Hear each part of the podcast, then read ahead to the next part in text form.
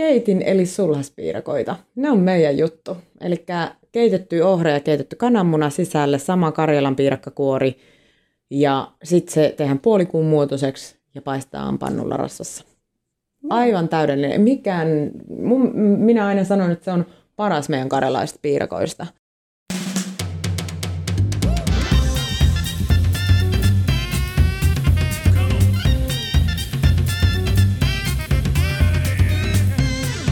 Tämä on Martat haastaa podcast Pohjois-Karjalasta. Podcastin takana on Pohjois-Karjalan Martat ja äänessä Marttakeskuksen väki.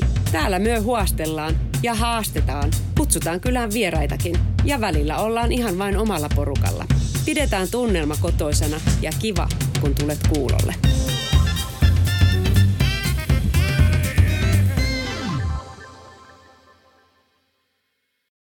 No niin, oikein paljon tervetuloa kuulle Martat haastaa podcastiin.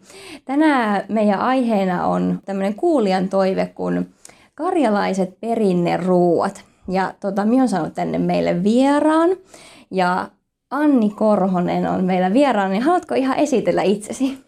No kiitos, että kutsuitte ja ilo oli tulla tänne Joensuuhun. Ja Anni Korhonen on jos LinkedIn-profiilista lukee, niin siellä lukee, että karjalaisen ruokakulttuurin äänekäs ää, kannattaja. Eli että olette ihan tähän karjalaiseen ruokakulttuuriin niin oikean ihmisen kutsuneet siis tänne, ja olen todella äänekäs myös. Mutta Anni Korhonen on siis Majatalo Puukarin pysäkin emäntä. Mä oon ollut kymmenen vuotta nyt yrittäjä siellä. Aivan ihanaa ja kuulostaa just, että ollaan saatu sellainen henkilö, joka osaa meille kertoa vähän tästä karilaisen ruoan ilosta ja mitä kaikkea se mahtaa sisältää ja ehkä miltä se voisi sitten vielä tulevaisuudessa näyttää, niin näistä asioista tarkoitus on tänään puhua, mutta me halutaan tietysti myös kuulla vähän tästä puukarin pysäkistäkin lisää, että minkälaista toimintaa siellä on. Niin miten sä oot niinku päätynyt sinne puukariin, Tää nyt jos oot kymmenen vuotta ollut jo yrittäjänä? Mun vanhemmat Anita ja Heikki Ovaskainen perusti sen vuonna 1991 ja avajaisia vietettiin näin lokakuussa. Se, että tulee 30 vuotta täyteen Majatalo Puukarin pysäkkiä nyt lokakuussa ja tota, tosiaan sukupolven vaihdoksella tehtiin kauppa, eli mulla kuuluu myös siihen metsä- ja maataloutta sen majatalon lisäksi. Ja Mä oon siis entisessä elämässä ollut ravintolapäällikkönä ja erilaisissa liikeideoissa ravintolapäällikkönä, käynyt restonomiksi koulun ja näin poispäin, eli mulla on vahva ravintolatausta takana. Mutta tämmöinen vahva halu palata juurilleen oli, oli minussa sitten kuitenkin, vaikka silloin 18-vuotiaana, kun lähti restonomiksi opiskelemaan, niin ei niinku vihoviimeisenä niinku yrittäjäksi Valtimon puukariin, mutta, mutta nyt kuitenkin se, kun teit muille työtä ja olit muiden palkkalistoilla ja näin, niin joku siinä aina vähän niin kuin mua hiersi. Että mä en kuitenkaan päässyt niin kuin tekemään niin kuin sitä oman näköistä tai semmoista oman, oman tyylistä ja oman arvomaailman pohjaista mm. työtä, niin mä yllätyinkin, että mä olin vasta 29-vuotias, kun mä palasin takaisin sitten tonne puukariin. Ja nyt mä voin kyllä voin sanoa, että on kyllä todellakin pystyn tekemään oman arvomaailman pohjalta sitä työtä ja heräämään joka aamu siihen, että tiedän ainakin itse tekeväni juuri, juuri oikein tai juuri niin kuin haluan. Aivan mahtavaa kuulla ja jotenkin ihana, että, että selkeästi olet kuitenkin nähnyt jo paljon ja sitten nyt kun tullut takaisin, niin sitten tietää, että mikä on se oikeasti ne asiat, mitä haluaa tehdä ja arvostaa sitten, niin ihana kuulla. Ja tuo Puukarin pysäkki on siis Valtimolla, jos missä päin se siellä sijaitsee? Valtimolla siis ihan tämän kutostien varrella. Et, et Valtimolta 10 kilometriä pohjoiseen ollaan siinä vasemmalla kutostien varrella. No niin, eli Tämä paikka on selkeästi silleen, että jos aja, et ei voi vahingossa ajaa ohi. ja tota, minkälainen paikka tämä puukari sitten on? Kiinnostaa kuulla, että kun mielikuvana kuulostaa, että se on niinku ihana maalaishenkinen ainakin niinku alueeltaan tämä Valtimo-alue. Niin. On siis itse asiassa meillä on tosi kaunis se meidän ympärysluonto siinä. Eli meillä on oikein tyypillinen tämmöinen pohjois vaaramaisema. Siinä on vettä, siinä on vaaroja, siinä on peltoja. Ja ihana metsä ympärillä ja vähän eri, erityyppistäkin metsää. Ja tota, vaikka me ollaan ihan siinä tien varressa, niin me ei olla mikään munkkikahvila, Joo. vaan me ollaan nimenomaan Puukarin pysäkki, on mun majatalon nimi, niin meillä pysähdytään. Eli me pistän ihmiset pysähtymään meillä.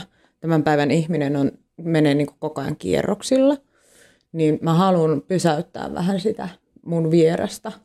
Että se on joko ruoan ääressä, se on saunan lauteilla tai sitten nukkuen hyvin meidän ihanissa huoneissa. Tai sitten vaan ihanaa aamiaista syöden, ohrapuuroa syöden siinä maisemassa. Et, et se on tota, se hyvinkin se tämänhetkinen meidän ajatus ja se, että mi, mitä me halutaan tehdä, on juuri se, että pysähdytetään vieraat niin kuin siihen hetkeen. Joo, toi on varmaan tänä päivänä sellainen haaste, että sitten on aina ne kännykät ja kaikki piippaa ja tälleen, niin että on sitten tavallaan se sellainen selkeä osoitus, että nyt täällä saa pysähtyä mm. ja ei tarvi olla heti kartalla mistään, että, ja sitten voi nauttia siitä ympäröivästä, että se luonto jo rauhoittaa siinä ympärillä ja varmasti kaikki nuo maisemat kuulosti tosi hyvältä.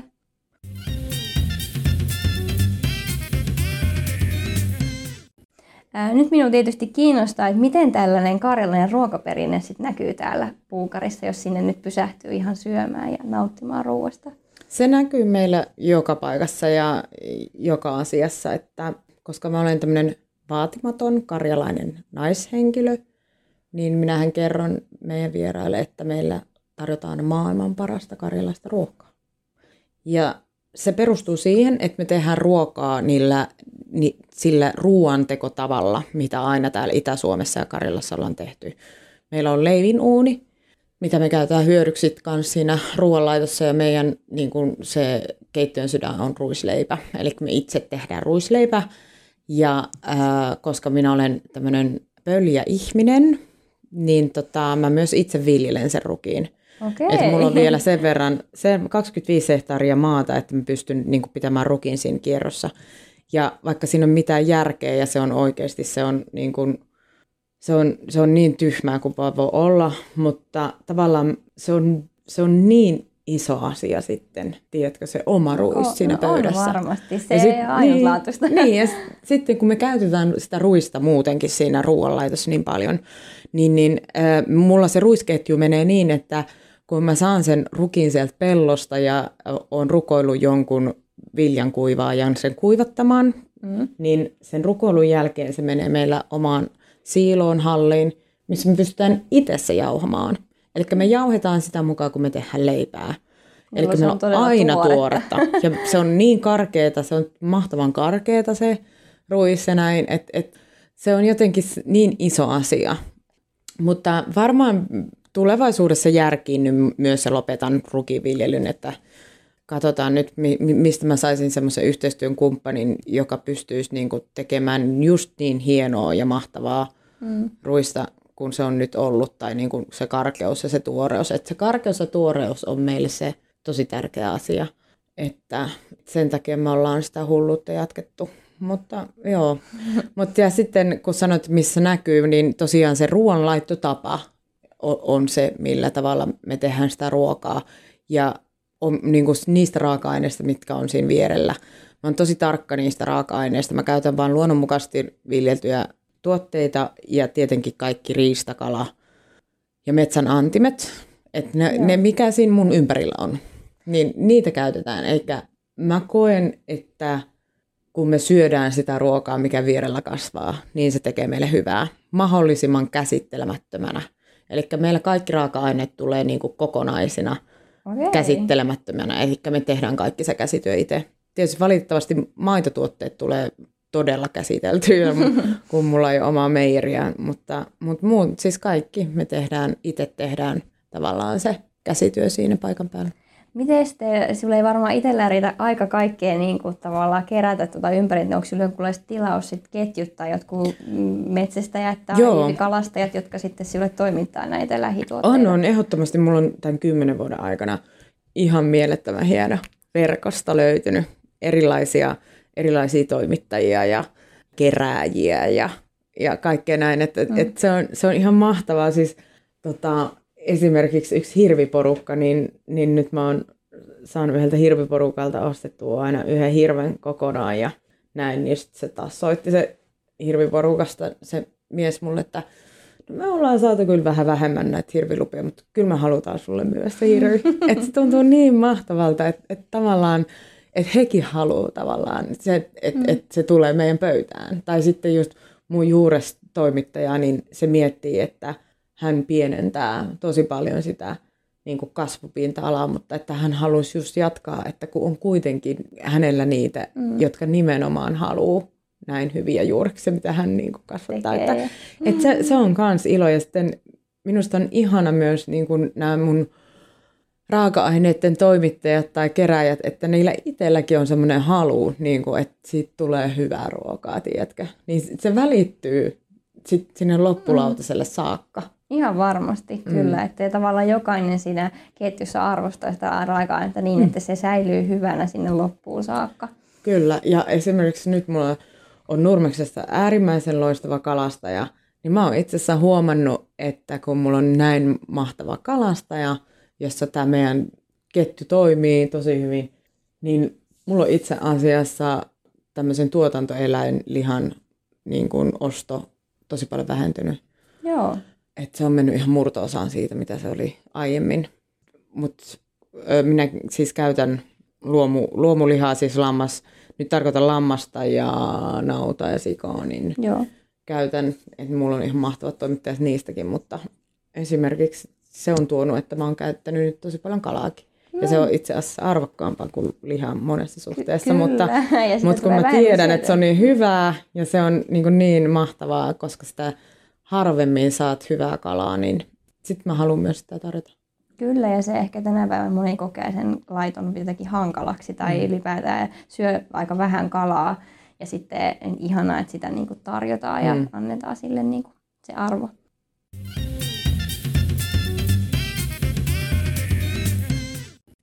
Mietin vielä noita arvoja, mitkä et selkeästi niin kuin lähituotanto ja luomu on, mitä muita tämmöisiä arvoja teillä niin kuin siellä toiminnassa näkyy? No mulla on samat arvot kuin Karelia Alakartte-verkostolla. Et, et siinä on just karjalaisuus, omaleimaisuus, luonto, kaikki näitä tämmöisiä, mit, mitkä tulee niin kuin mulle it, itsestään, vieraanvaraisuus, niin ne on niitä samoja arvoja, että mä, mä allekirjoitan meidän sen verkoston arvot ihan täysin. Ja se on niin kuin just tärkeää just tämmöinen omaleimaisuus ja tämmöiset, niin kuin, että me ollaan omia ihtejämme ja me jokainen olla erilaisia – niin se pitää myös tuoda esille niin kuin meidän paikoissa tietenkin, että missä nimessä ei, että se on vaan rikkaus, että me ollaan niin erilaisia. Ja tota, tänä päivänä on tosi tärkeää, että jokainen tuntee itsensä tervetulleeksi, niin kun, että se on tosi tärkeää. On, ja toi on niin kuin kiva että kyllä toi verkosto, että sitä kautta voi löytääkin tosi just niitä omaleimaisia yrityksiä, mitä ei välttämättä sitten muuten sattuisi löytymään. Että siellä on hyvin listattu ja kävinkin tutkimassa tämän Karelia Alakarten vähän sivuja ja siellä sanottiin tälle, että keittiöissämme yhdistyy huippugastronomian nykytrendit ja rikas karjalainen ruokaperinne, niin miten se näkyy Puukarissa, että tämmöiset nykyaikaiset jutut yhdistetään tähän karjalaisuuteen? No itse asiassa mä oon trendsetteri. Mä huomaan, että me tehdään semmoisia asioita jo niin kuin etukynteen, mitä sitten niin kuin nostetaan niin kuin Framille. Tai sitten se tulee niin, että kun me tehdään, niin myös niin kuin tavallaan ollaan niin juurilla – niin sitten tavallaan tietyt ruokatrendit aina niin kuin nousee tietyn väliajoin mm. sinne esille. Meillä on aina joku juttu niin kuin siinä niiden ruo- ruokatrendien niin kuin harjalla. Et se on tosi jännä. Ja et tavallaan mähän teen koko ajan samanlaista ruokaa, mm. samanlaista raaka-aineista vuosi toisensa jälkeen. Mikään ei muutu. Mutta sitten kuitenkin mä oon niinku todella niinku keksiä Ke- jotain niin, uutta niin. ja pientä Joo, totta kai. Ja siis meidän ruoka, ruokasuunnitteluhan menee niin, että mulla on ihan mahtava, mahtava tota, tyyppi keittiössä nimeltä Jaana, jonka kanssa me niin poukkoillaan sitä ruokaa, mitä me halutaan tehdä, millaista ruokaa ja minkä tyyppistä. Niin se lähtee tosi paljon siitä raaka-aineesta ja se lähtee siitä meidän sydämestä ja sielusta. Et me, me ollaan tietenkin semmoisia mm. niin tuulihattuja, että mehän niinku tehdään sitä ruokaa, mikä me, me, meistä tuntuu hyvältä. Mm. Mutta silloin, tiettäkö, se sydän ja rakkaus on siinä, siinä lautasella. Ihan Et silloin kun me halutaan jotain tehdä ja me halutaan niin kuin mm. antaa tämä helmi ja tehdä tämä näin, niin sitten se on oikeasti niin kuin rakkaudella tehtyä. Ja se on tosi tärkeää, että, että mulla ei ole mitään valmiita listoja, sä et tiedä, mitä sä saat ruokaa, kun sä tuut mun pöytään. Mm. Mutta silloin sun pitää niin kuin vastaanottaa se hyvä mm. ja vastaanottaa se tavallaan se yllätyksellisyys, että meillä on aina niin kuin chef's choice ja se- on niin kuin hyvän paikan merkki myös se, että tota, sä voit niin kuin rennosti istua pöydän ääreen, kun sä meet jonnekin syömään ja sä tiedät, että ihan sama mitä sieltä tulee, niin se on hyvää. Toi on aika ihana juttu ja eikä tarvi sitä pähkäilyä, että mikä se ja tuo, vaan se vaan meet ja sä tiedät, että se on hyvää, niin mikä ei ole sen helpommaksi ei voi mennä, että istuu vaan valmiiseen pöytään, jossa sitten kaikki on niin kuin kohdalla.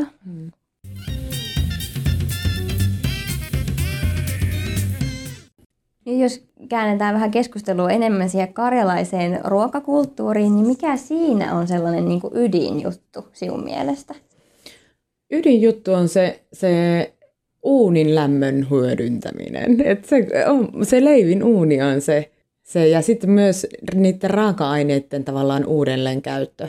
Että ajatellaan sitä sen ruoan kiertoa, että jos mä teen tänä päivänä tämän ruoan, voinko mä sen huomenna tehdä joksikin muuksi. Et se on mun mielestä myös sitä Joo. tosi fiksua, niin kuin, joka on tänäkin päivänä aika, aika niin kuin, mikä on meillä ollut iät ajat. Se myös on sitä mm. tavallaan sitä myös ihan perusarkea ollut o, maaseudulla muutenkin, että osataan tosi hyvin hyödyntää kaikki asiat. Ja kyllä mun mielestä myös karjalaisuuteen kuuluu hyvin pitkälti niin kuin juuresten käyttö, sienten käyttö, tämmöinen niin kuin, niin kuin, että si- niistä osataan tehdä kyllä ja loistia ihan äärimmäisen paljon hienoja asioita, mikä ei ehkä länsi, Länsi-Suomen ruokakulttuurissa ole millään tavalla jotenkin framilla, vaan nimenomaan mä koen sen nime, ni, niin kuin juuresten käytön ja sieni, sienien käytön tosi omaleimaisena niin kuin meidän ruokakulttuurissa ja tietysti hapanmaitotuotteet mm. ja näin.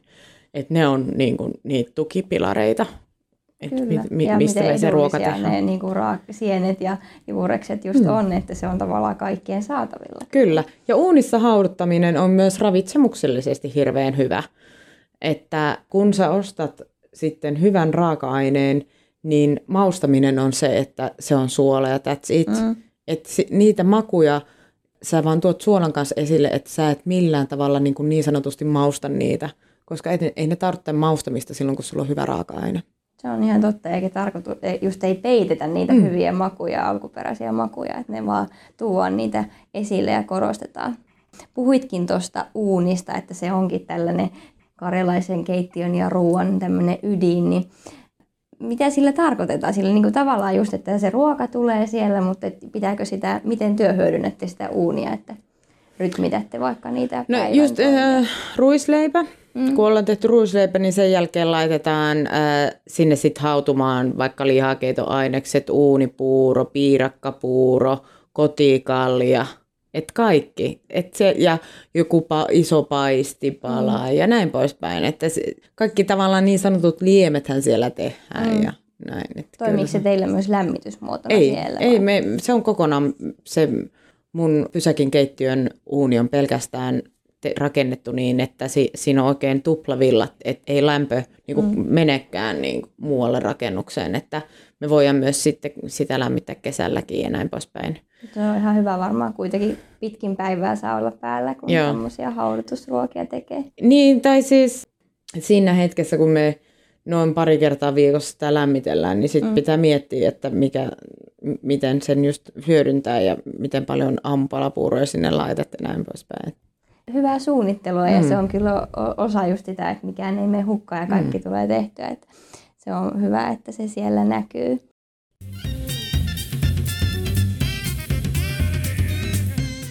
Vähän puhuttiinkin just noista hapaamaitotuotteista ja monesti karilaisen tapaa säilytään just hapattamalla ja kuivaamalla ja sitten myös suolaaminen on ollut siellä tyypillistä, niin miten ootko itse päässyt tuolla sitten hyödyntämään näitä säilöntämenetelmiä? Kaikkea muuta, mutta mä liian vähän teen hapattamalla. Joo. Et, et se, mä haluaisin ottaa sen hapattamisen haltuun, mutta mä oon tämmöinen niin kädestä pitäen oppia, Mm. että mun pitää niin kuin saada se oppi, niin kuin, että joku mulle näyttää ja mm. näin. Että mä koko ajan haaveilen esimerkiksi vuohen putken ja kaikkien näiden vihreiden niin kuin hapattamista vähän talveen varten.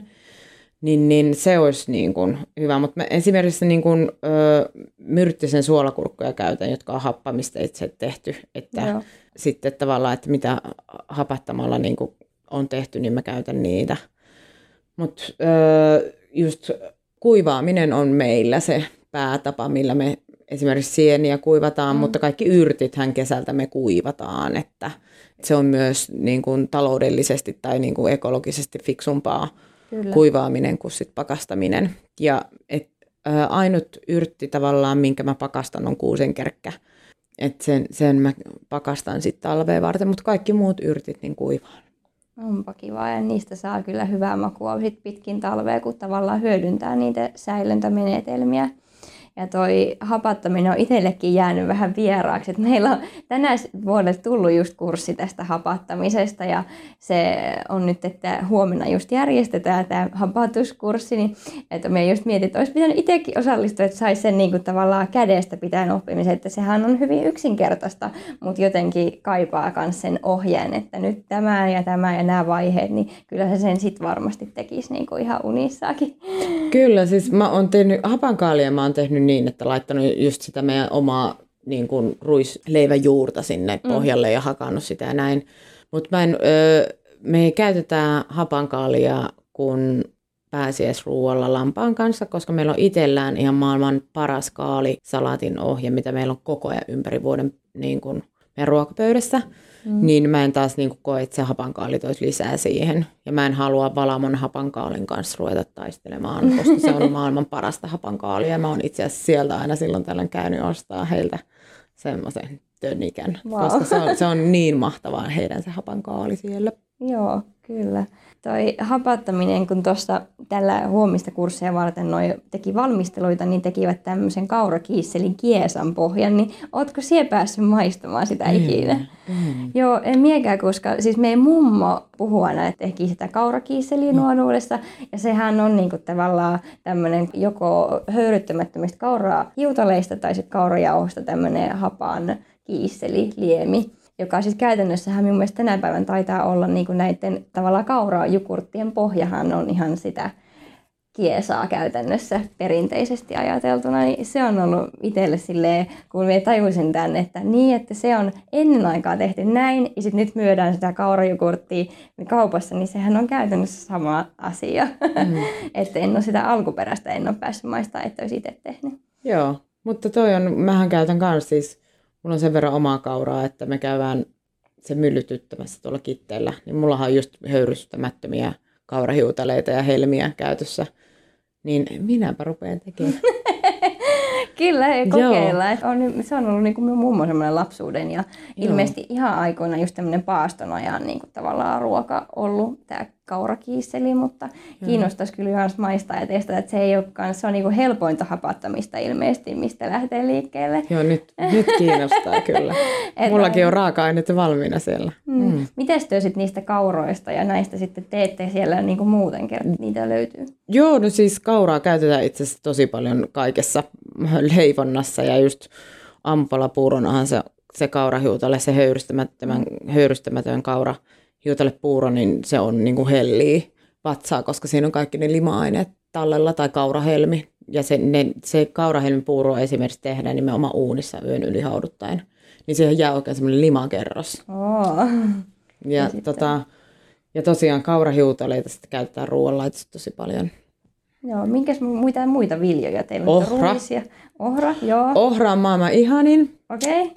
Siis minä olen tatuoinut käteeni Karjalan piirakan, Aa, missä on ohra sisus.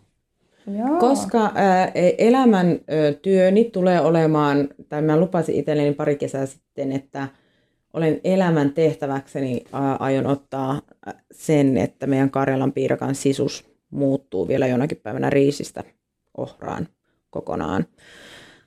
Sitä riisiä on käytetty jo 1800-luvulta asti siellä sisuksena, fine, mutta siis periaatteessa kun meillä on kotimainen vaihtoehto sille, niin mä en ymmärrä, miksi siinä kansallisruuassa on niin kuin tällä hetkellä jostain Kiinasta, mm. Espanjasta, Italiasta hirveillä vesivaroilla tuotettu riisi. Siis se on ihan, se on mulle niin absurdi ajatus pistää riisiä mm. sinne Karjalan pirakan sisään, että mä oon ihan, mä niin kuin, se on pöyristyttävää, että sinne tungetaan semmoista asiaa kuin riisi. Kun Et, on tavallaan ohra, on niin, niin, niin maukas. Niin maukas ja kaikki tämä, niin se, mikä sen riisin tuottamiseen menee, mm. niin se on, mutta joo, mutta ohra on kans ja Jorma ohra, kuoreton ohra on ihan niin kuin ohralajikkeista ihan ehdottoman hienointa leipäviljaa, mitä voi olla. Just tein ihan mahtavaa ohrattoa niin kuin tateista ja, ja just tehtiin äh, vegaani lounas tuossa perjantaina, niin tehtiin semmoinen kaaliohra tatti äh, porkkana lisukejia. Mm. Et, et siis ohrahan toimii ja ohrapuuro aamiaisella ei ole mitään niin herkullisempaa. Ja mulle siis se, että jos maailmassa olisi vain yksi ruoka enää jäljellä, niin se olisi tietysti uuniohrapuuro. Mä Joo. voisin elää sillä. Ei mitään ongelmaa.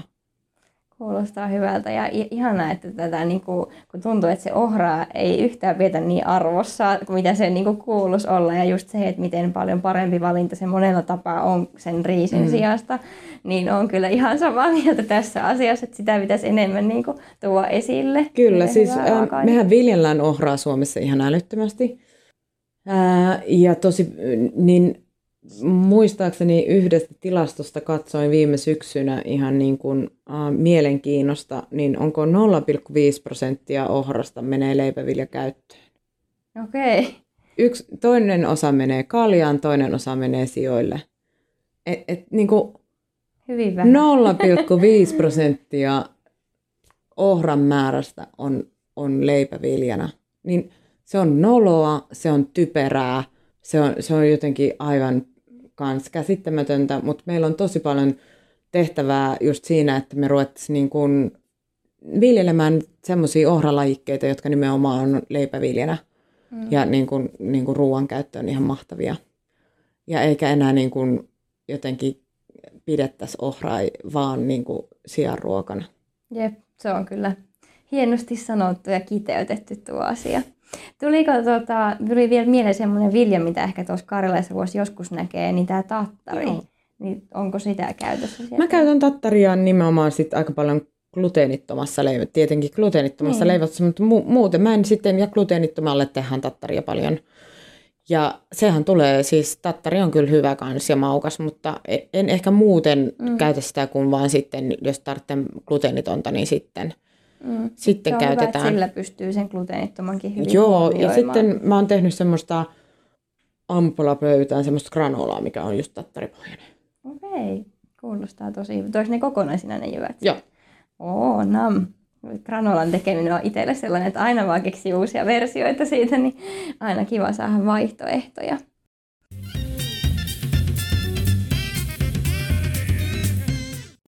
Jos me karjalaisuuteen tietysti kuuluu jo vähän sivuttiin näitä piirakoita, Karjalan piirakkaa, mutta mitä, minkälaisia muita piirakoita siellä teillä tulee tehtyä kuin niitä Karjalan piirakoita? Me tehdään keitin eli sulhaspiirakoita. Ne on meidän juttu. Eli keitetty ohra ja keitetty kananmuna sisälle, sama Karjalan piirakkakuori. Ja sitten se tehdään puolikuun muotoiseksi ja paistetaan pannulla rassassa. Aivan täydellinen. Mikään, mun, minä aina sanon, että se on paras meidän karjalaisista piirakoista. Ja se on varsinkin tämmöisillä niin kuin pitkillä dinnereillä, niin se on tosi hyvä. Se ei ole niin älyttömän täyttävä kuin esimerkiksi semmoinen Karjalan piirakka, mm-hmm. koska se on, se on mulle niin kuin ihan semmoinen lounasruoka, että pelkkä Karjalan piirakka on melkein niin kuin se lounas. Ja tota, mutta sulhaspiirakat on aivan mahtavia. Siis, aa, niitä on, ni, ne on, tota, niitäkin saa tosi harvoin mistään, että, että sen takia ehkä itsekin tykkään tehdä sit niitä, koska hyvin, hyvin harvoin kukaan on saanut niitä aiemmin. En Et, ole kyllä itsekään päässyt maistamaan koskaan. Ja ne on nimenomaan se tarina, että mi, miksi ne on keitin, eli sulhaspiirakoita, niin se keitin piirakka-sana tulee siitä, että ne on nimenomaan niin kuin aikoinaan niin kuin ihrassa paistettu, kun on si, sianläski ollut niin hyvin, niin on ihra ollut, missä se on sitten paistettu ja sulhaspiirakka tulee taas siitä, että niitä on tehty vaan niin kuin tosi tärkeille vieraille tai sulhasille. Okay. Et si, sillä tavalla on niin kuin annettu ymmärtää, että se sulhasehokas on hyväksytty, hyväksytty taloon, kun on tuota, talon emäntä sitten tehnyt niitä. Ihana tarina. Mm. ja tommosia mukavia, että harmi, että se on niin jäänyt täällä Suomessa vähän siihen Karjalan piirakkaan, mm. koska tuo piirakkakulttuuri on niin rikas kuitenkin, että mitä kaikkea sieltä löytyy, just niitä kukkoja ja kaikkia, mitä vatruskoita ja muita ihania. Että... Joo, ja se on ollut vähän talosta kiinni just, että minkälaisia, mm. minkä tyyppisiä ja että onko se ollut pyörä vai kukkonen vai niin, mikä. Niin kuin, et, et siellä on niin paljon ja varmaan joka, jokaisella emännällä on ollut se oma juttusa mm. ja näin. Et, äh, kyllä mekin ollaan vatruskoja tehty, mutta kyllä se keitin piirakka ja se Karjalan piirakka ohrapuurolla niin on vaan ajanut kaiken, niin kuin, että et, ja sitten joku vatruska siis on todella täyttävä, että sekin on melkein vain se yksi ruoka, se vatruska, mm. koska se on niin, niin, niin kuin täyttävä ruoka, mutta Joo, mutta se jokaisella on vähän oma. Ja kuk, kukothan on tosi tärkeitä. Mm. Et me, meille ainakin, niin, ja me tehdään kukot nimenomaan siihen samaan leipätaikinaan, mihin tehdään ruisleipäkin. Että me ei tehdä mitään erillisiä kukkotaikinoita, vaan se tehdään siihen. Sama. Ja minä puhun kurniakasta sitten, kun me tehdään semmoinen pitkulainen kapea niin kuin kukko, joka on taas niin kuin illallispöydässä yhtenä osana, niin se ei ole niin iso kuin sitten taas tämmöinen iso, jos laittaisi kokonaisen ison kukon siihen pöytään, vaan että ja sitten Joo. sinne laitetaan nimenomaan sitten riistää, jänistä, hirveä, sitten laitetaan kaloja niin kuin kukon sisään, mutta ei voi käytännössä oikeastaan minkälaisia raaka-aineita vaan Joo. laittaa täytteeksi. Äitini Anita, joka on minut opettanut tähän karilaiseen ruokaperinteeseen, niin äitini sanoo, että vaikka lunta. Okei. Okay. Mm. Lanttukukko on ollut se aina. Lanttukukko mm. ollaan syöty meillä aina.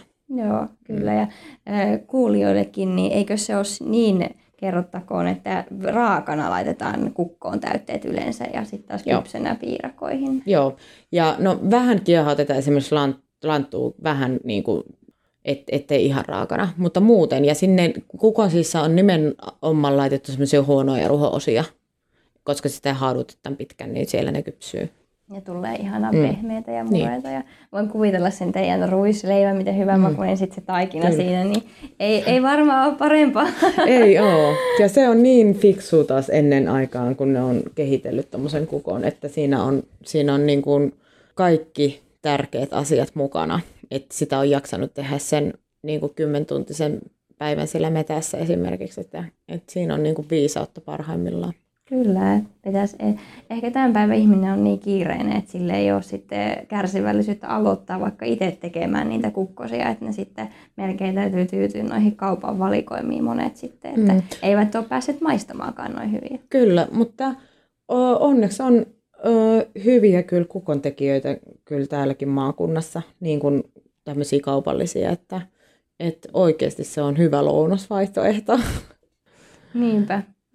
Tuli vielä tuosta mieleen, että kun teillä sit käy ihmisiä syömässä ja on näitä erilaisia piiraita ja ruokalajeja, luonnon antimista ja just vaikka riistä ja muuta, niin mikä on ehkä semmoinen eniten niitä ihmetyttävä tai ihastuttava asia, kun joku tulee sinne teidän pöydän ääreen syömään, että mitä, mitä he ihmettelee yleensä? Kirpeä kaalisalaatti, ruisleipä, pesto. Siinä on ne kolmen kärki. Ja sienisalaatti, me, meidän sienisalatissa ei mitään ihmeellistä, rouskut ja smetana ja sipuli. Niin kolme raaka-ainetta, et voi niinku erehtyä, mutta silti jotenkin ihmiset, miten tämä on näin hyvää. no varmaan sitä, kun ei tule tehtyä, ei pääse maistamaan. No joo, niin ja on... sitten mikä on, niin me tehdään käsi. Mä, mä en käytä konetta sieni, sienisalatin teossa. Mä, mä ärsytään niin paljon semmoiset mössösienisalatit, jotka on tehty jollain tehosekottimella, mutta mikä salaisuus siinä on, niin on se, että me tehdään, niin kuin pilkotaan kaikki käsiin. Joo, silloin varmasti iso merkitys, että sitten se näet ja tunnet joka raaka-aine, mm. mikä sinne menee, että on vaan hyvänlaatuista tavallaan tuote.